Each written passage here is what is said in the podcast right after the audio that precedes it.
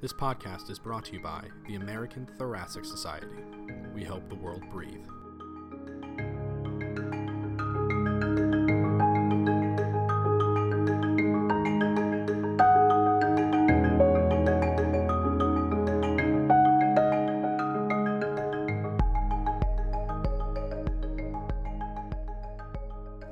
Hello, I'm Nitin Singh. Thanks for joining us for today's Out of the Blue podcast. I'm excited to bring you a podcast today about a topic that's very important, and we have a clinical practice guideline regarding this topic, mechanical ventilation in ARDS, that was published online in the May 1st American Journal of Respiratory and Critical Care Medicine. I'm joined today by the co-chair of the Clinical Practice Guideline Committee, Dr. Eddie Fan, who is an associate professor in the Interdepartmental Division of Critical Care Medicine and the Institute of Health Policy, Management, and Evaluation at the University of Toronto. So, Eddie, thank you for joining me and taking a little bit of time out of your busy schedule to talk about this important guideline. Thank you, Nitin. It's my pleasure to be here. Great. So I wanted to set the stage. Excuse me. I know you spent several years of your life working on this. So could you tell us, just in general terms, how your committee selected the six questions that you addressed in the clinical practice guideline? Sure. We used a process that was pretty open. We wanted to select a number of questions that we thought were of greatest clinical relevance to practitioners caring for patients with ARDS, recognizing that there were many important questions to answer and many interventions that could be addressed in such a guideline. For reasons of resources, timing, and just pragmatism, we elected to first agree on the number of questions we thought we could tackle in a guideline, and we framed that as six. And in the end, we selected the six questions from the available guidelines, focusing on those interventions that were mainly related to manipulations of the ventilator and their settings. Hence, the guideline is focused on mechanical ventilation in these patients, excluding interventions which are mainly adjunctive, such as inhaled vasodilators, steroids, neuromuscular blockade, which are also important questions, but maybe the focus of a future guideline, and then choosing a few interventions which may not be ventilatory in nature per se, but were extremely topical in the community, such as extracorporeal membrane oxygenation. Well, if I may, I'd say you guys did an excellent job of tackling sort of feasible questions to answer before it became too overwhelming. I would like to ask you then a little bit about process. I know this has taken a great deal of time and meticulous attention to producing this clinical practice guideline. And I'd like you to sort of, if you could describe for our listeners the process by which you sought to answer each of these questions. Sure. So I think the importance of drafting any clinical practice guidelines is in using relatively rigorous methodology to arrive at the recommendations that are ultimately the end result of this process. We were fortunate to use a pretty established guideline methodology called the GRADE process, which is the standard for ATS guidelines. And again, fortunate that within our panel, we had many GRADE or methodology experts help guide us through this process. And in a nutshell, it basically is a way of systematically obtaining all the high-quality evidence that's available for the questions that we have to answer. We typically formulate these questions in the PICO format, so the Population Intervention Control Outcomes format. Gather systematically, again, the evidence that's available for each of the questions in the guideline with the help of a medical librarian and information specialists. And then we divided our panel into broadly speaking, three groups to tackle two questions each, and to digest the available data in a meta-analysis with pre-planned secondary analyses, and then using that data and the GRADE process to create an evidence to recommendation framework, drafted those recommendations, and then through iterative circulation and feedback on those recommendations, ultimately came up with the six clinical recommendations that you see in the published guideline. I might just add that there was quite a bit of discussion about a number of them, which you may see, and we may discuss further in the podcast, where consensus was a little bit more challenging to obtain, but lots of good discussion about where the data is strong, and obviously in areas where the data may be less robust and more controversy arising. Well, I'm sure I can speak for our listeners in saying that we appreciate you spending the last several years figuring this out and putting all the data together the best you could in such a challenging but very important topic.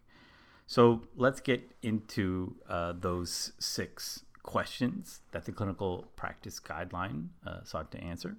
The first one was a strong recommendation for mechanical ventilation using lower tidal volumes. And I'll note you put a range of 4 to 8 milliliters per kilogram of predicted body weight, and lower inspiratory pressures with the plateau pressure less than 30 centimeters of water.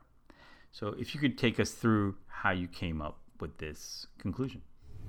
Sure.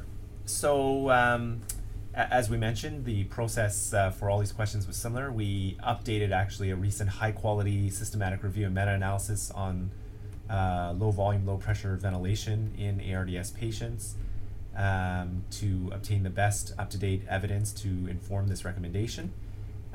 Interestingly, our systematic review and meta-analysis did not find a significant difference in mortality, which was the primary outcome for all our meta-analyses for the use of low tidal volume and low pressure ventilation in patients with ARDS. But upon further evaluation, the boundary of the confidence interval that we found for this effect was consistent with a plausible effect that suggested that lung protective strategy using low tidal volumes and low pressures could reduce the risk of death by as much as a third, about 30%.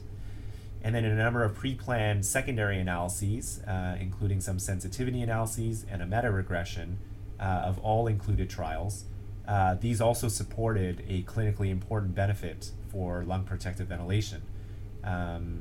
Probably most importantly, our meta-regression supported a dose-response relationship between tidal volume and mortality, again supporting or better supporting the idea of a causal relationship between tidal volumes and mortality. And then finally, the panel discussed at length, although maybe not formally considered, the fact that there's an increasing amount of evidence from areas outside of ARDS, sort of in the perioperative literature, in patients who are at risk but don't have ARDS, data showing that lower tidal volume ventilation seems to be efficacious in those patient groups as well. So in taking the totality of the data, suggesting a plausible effect or benefit of low tidal volume ventilation led the panel to submit a strong recommendation for its use in patients with ARDS. I think that was a really interesting point that you led off with, and I really appreciate you providing that, the fact that the primary analysis showed no significant difference in mortality. When you put all the trials together, certainly all of us commit to memory the ARMA trial showing a reduction in mortality from 40 to 31% with 6 cc's per kilo predicted body weight versus 12. But I think it is important to note that primary analysis and the reasons still why you gave the strong recommendation. And I think another point that, certainly when we're teaching fellows and stuff, we note that sometimes people get sort of 6 cc's per kilo sort of tattooed to their brain, and you'll see patients double triggering.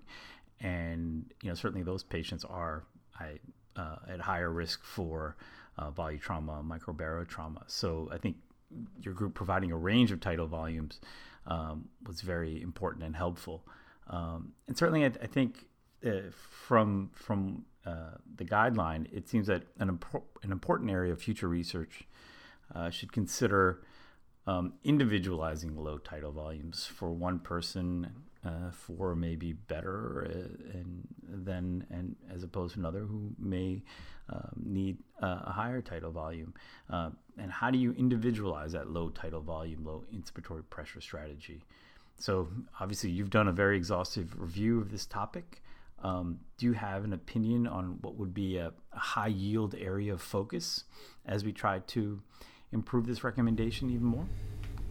I think perhaps before we even move to future studies of how we might focus on individualizing mechanical ventilation further, is to say that, as you mentioned, the starting point for these patients should be the recognition that they have ARDS, the acknowledgement that lung protective ventilation with lower tidal volumes and plateau pressures can lead to a mortality benefit, and then applying that strategy with the range of tidal volumes that we provided, which again is translated from the available data, to these patients so that they could receive that benefit and to protect their lungs and have a better clinical outcome. I think the most compelling thing is that the recent data from the Lung Safe study that was published in JAMA earlier this year shows that we're still doing poorly at identifying patients with ARDS and therefore applying these lung protective strategies to them, and that up to a third of patients who qualify may not be receiving lung protective ventilation as per this recommendation. So perhaps the first order of business is for us to perhaps focus less on future research and to focus more on quality improvement and implementation strategies to help better recognize, reduce barriers to the application of lung protective ventilation as a starting point.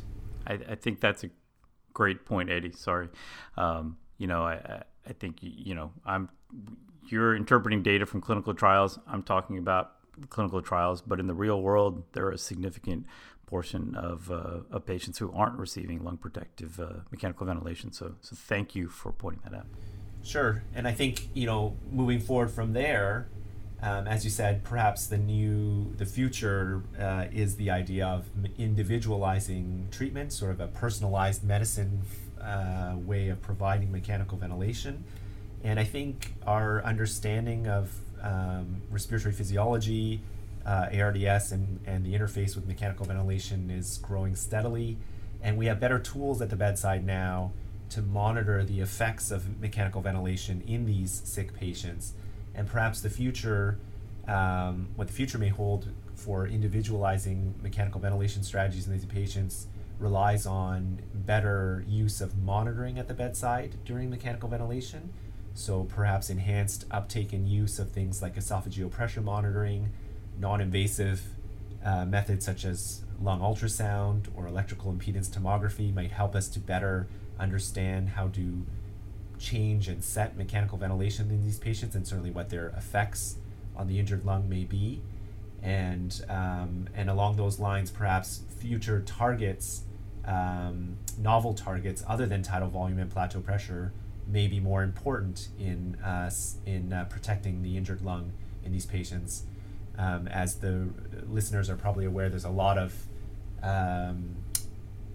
enthusiasm currently for the idea of driving pressure, following this important and high-profile publication by Marcelo Amato in the New England Journal suggesting that driving pressure may be a more important target than tidal volume or plateau pressure in these patients. We still need to see data whether a strategy targeting a reduction in driving pressure is superior to current lung protective strategies, but that might be a very interesting and important avenue for future research.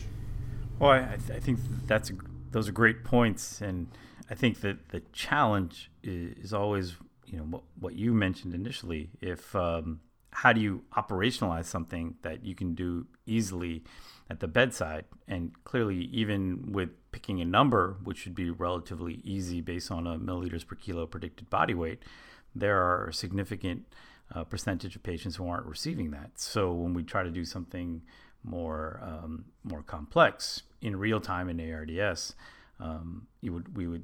obviously the goal, the aspiration would be to personalize care and target that baby lung, or however you want to describe it. But can you do that in real time? And certainly we're not there yet. So I think that's why something like a driving pressure that is easier to calculate, hopefully that will show promise in further study. I wanted to next move on to your second recommendation. That was another strong recommendation. The next question your committee addressed was related to prone positioning. So you made a strong recommendation for prone positioning greater than 12 hours per day in severe ARDS. And obviously you look at all the data, but I did want to point out this is slightly different than the protocol, than the patients in the PROSEVA trial, which found that profound 17%, 28 and 90-day mortality reduction with 16 hours per day of proning, enrolling patients with a P to F ratio of less than 150.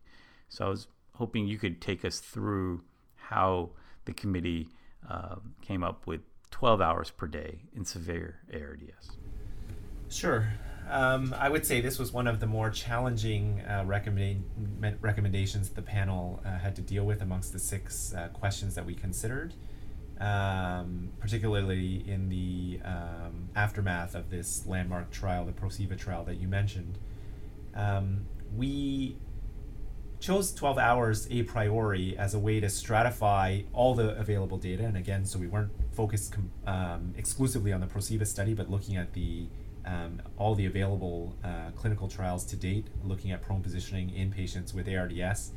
And as had been done in previous systematic reviews and meta-analysis, we needed some threshold to stratify studies into those with shorter duration, which is typically characterized by the older studies in prone positioning, and longer duration prone studies, which are the more recent group of studies, to understand the difference between shorter and longer duration proning. And we wanted to choose a threshold, again, that would allow reasonable separation of these studies so that depending on the cut point that you pick, you might imagine that you might have a very unbalanced number of studies in either group. So we wanted to pick one that would allow good separation between relevant studies to be included in each of these subgroups.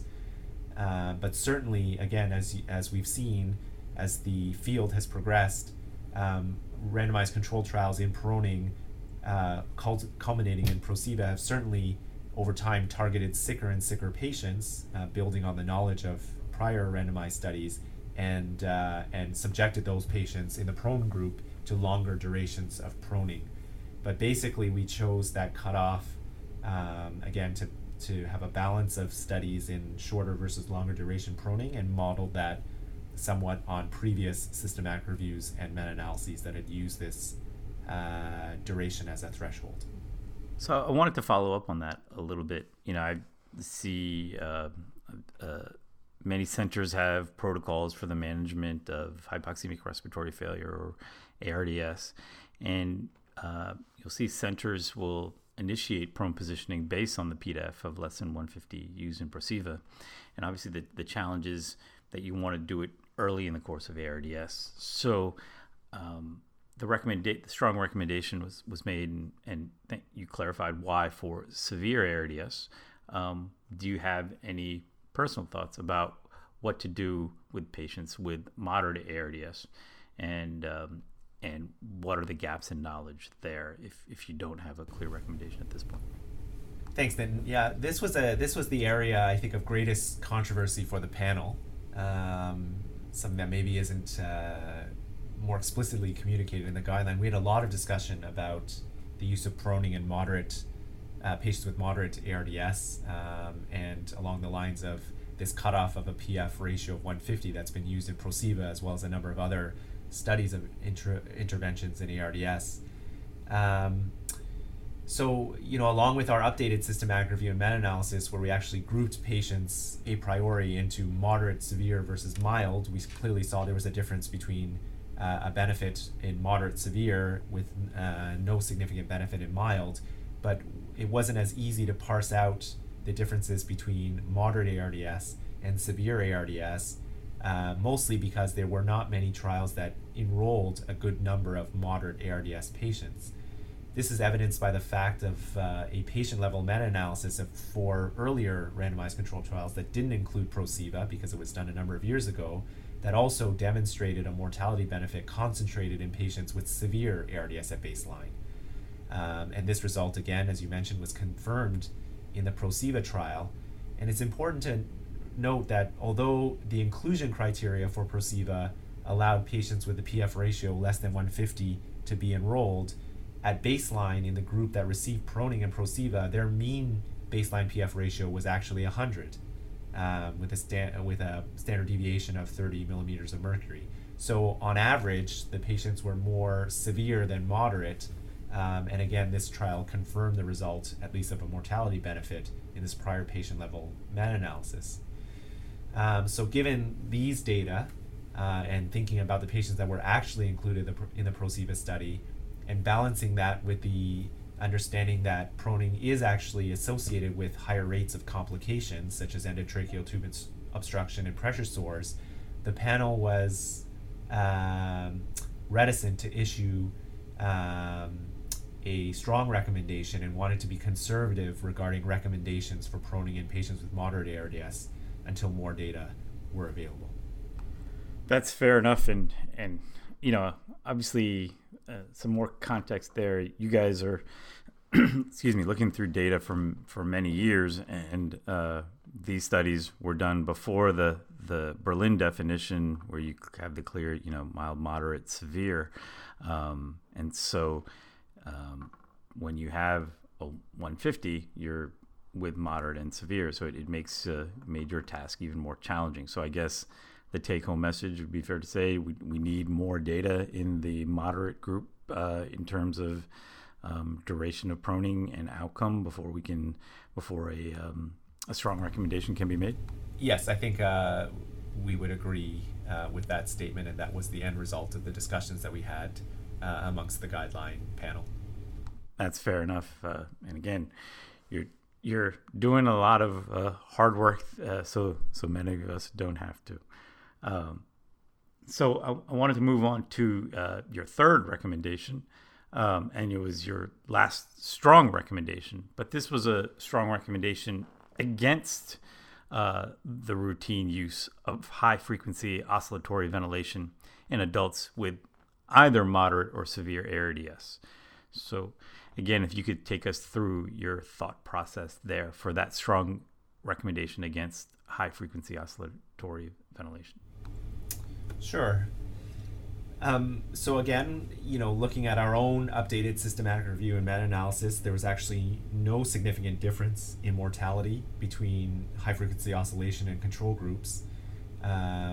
However, once again, we considered strongly the evidence from the two most recent large multi-center randomized control trials that evaluated high-frequency oscillation in patients with moderate and severe ARDS, since those were had the biggest weight in the systematic review and meta-analysis. And so, as the listeners are likely aware, the Oscillate study actually reported significantly higher mortality or harm with HFO. And the OSCAR study, which is more of a pragmatic randomized control trial from the UK, showed no benefit. And so considering taking those two recent large randomized control trials into consideration, one suggesting no benefit and one suggesting potential harm, it didn't seem that there would be a signal or a need for a recommendation to consider high-frequency oscillation early for the routine management, ventilatory management of patients with moderate to severe ARDS, and that's what led to our recommendation. I might just add as a caveat that, again, based on these two large randomized control trials, our recommendation is targeted against the routine use of high-frequency oscillation in these patients with moderate or severe ARDS, and both these trials try to apply high-frequency oscillation early. High-frequency oscillation may still have a role in patients with severe ARDS, and again, the control group in the Oscillate study allowed patients with refractory hypoxemia to cross over to HFO as a rescue strategy. About 11% of those patients did, and the overall mortality in that group was lower than the HFO group. So the recommendation is against the routine early use of high-frequency oscillation in these types of patients. Well, thank you for that important clarification. Obviously, that is different than rescue therapy. And I just wanted to follow up about this. Obviously, I think you had a structure to sort of talk about future research opportunities about each of the modalities in the six questions. I wonder if you see any signal there. The way I look at it personally is there is no benefit of harm, and as you mentioned in the one large trial, there was a signal of harm with high frequency oscillatory ventilation, the routine use in early ARDS. And obviously, as we've already talked about in the first two questions, there are still several important areas of research in terms of individualizing care and further clarifying the appropriate treatment that require further study. And clearly, research funds are not growing at the rate any of us would like that to occur. So I'll ask you, hopefully it's not an unfair question, and I'll ask your personal opinion, but is it time to move on completely from studying high-frequency oscillatory ventilation in the routine use of ARDS as opposed to rescue therapy? Well, I think, like many things, this is a challenging question. And I think your point is well taken, Nitin, that I think, the current climate of research funding leads many investigators to focus carefully on questions and interventions that they think have the best chances of being answered and showing hopefully a benefit for the patients that we treat. I think for certain along those lines, additional large clinical trials at this point evaluating high-frequency oscillation in a similar manner or similar protocol to what was used in Oscillate or OSCAR would not be meaningful, would likely lead to very similar results. I think we're compelled, though, by all the experimental data and the physiologic rationale that high-frequency oscillation should represent a very lung-protective way to ventilate these patients. So along the lines of our first recommendation, we know that low tidal volume is a very good strategy for these patients, and high frequency delivers very low tidal volumes at a very constant distending pressure. So I think any future research on HFO in adults needs to go back to the drawing board. You need to start again with some maybe experimental and pilot physiologic data suggesting how better to apply high frequency in these patients, and maybe considering better patient selection, so targeting those that might be recruitable and respond to high-frequency oscillation, and or those that apply novel protocols for how to set high-frequency oscillation. So again, the idea that maybe individualized setting using something like esophageal pressure or transpulmonary pressure to more safely apply high mean airway pressures may be a starting point for a future protocol for high-frequency oscillation in these patients. But I completely agree that jumping to another large clinical trial at this point would not be warranted. I think that was a very articulate way to express that, and looking for a phenotype of patients who may benefit may be a more appropriate way if there is any way to resurrect a future study of high-frequency oscillatory ventilation in routine care. And certainly in the past in critical care, we've seen things get resurrected, therapies get resurrected for future use that turned out to be beneficial. So I want to leave now our listeners with a sort of a cliffhanger. We've gone through the first three questions that Dr. Fan and his colleagues answered in the clinical practice guideline on mechanical ventilation in adults with ARDS. We have three more questions to talk about, and those were conditional recommendations. And I want you, our listeners, to stay tuned to part two of this podcast when we'll discuss those three conditional recommendations. So I want to thank our listeners for listening to today's Out of the Blue podcast. And to listen to more Out of the Blue podcasts, you can find them archived in reverse chronological order at atsjournals.org, or subscribe to them via iTunes by searching for American Thoracic Society or Out of the Blue. I'm Nitin Singh for the American Journal of Respiratory and Critical Care Medicine, and thank you for listening.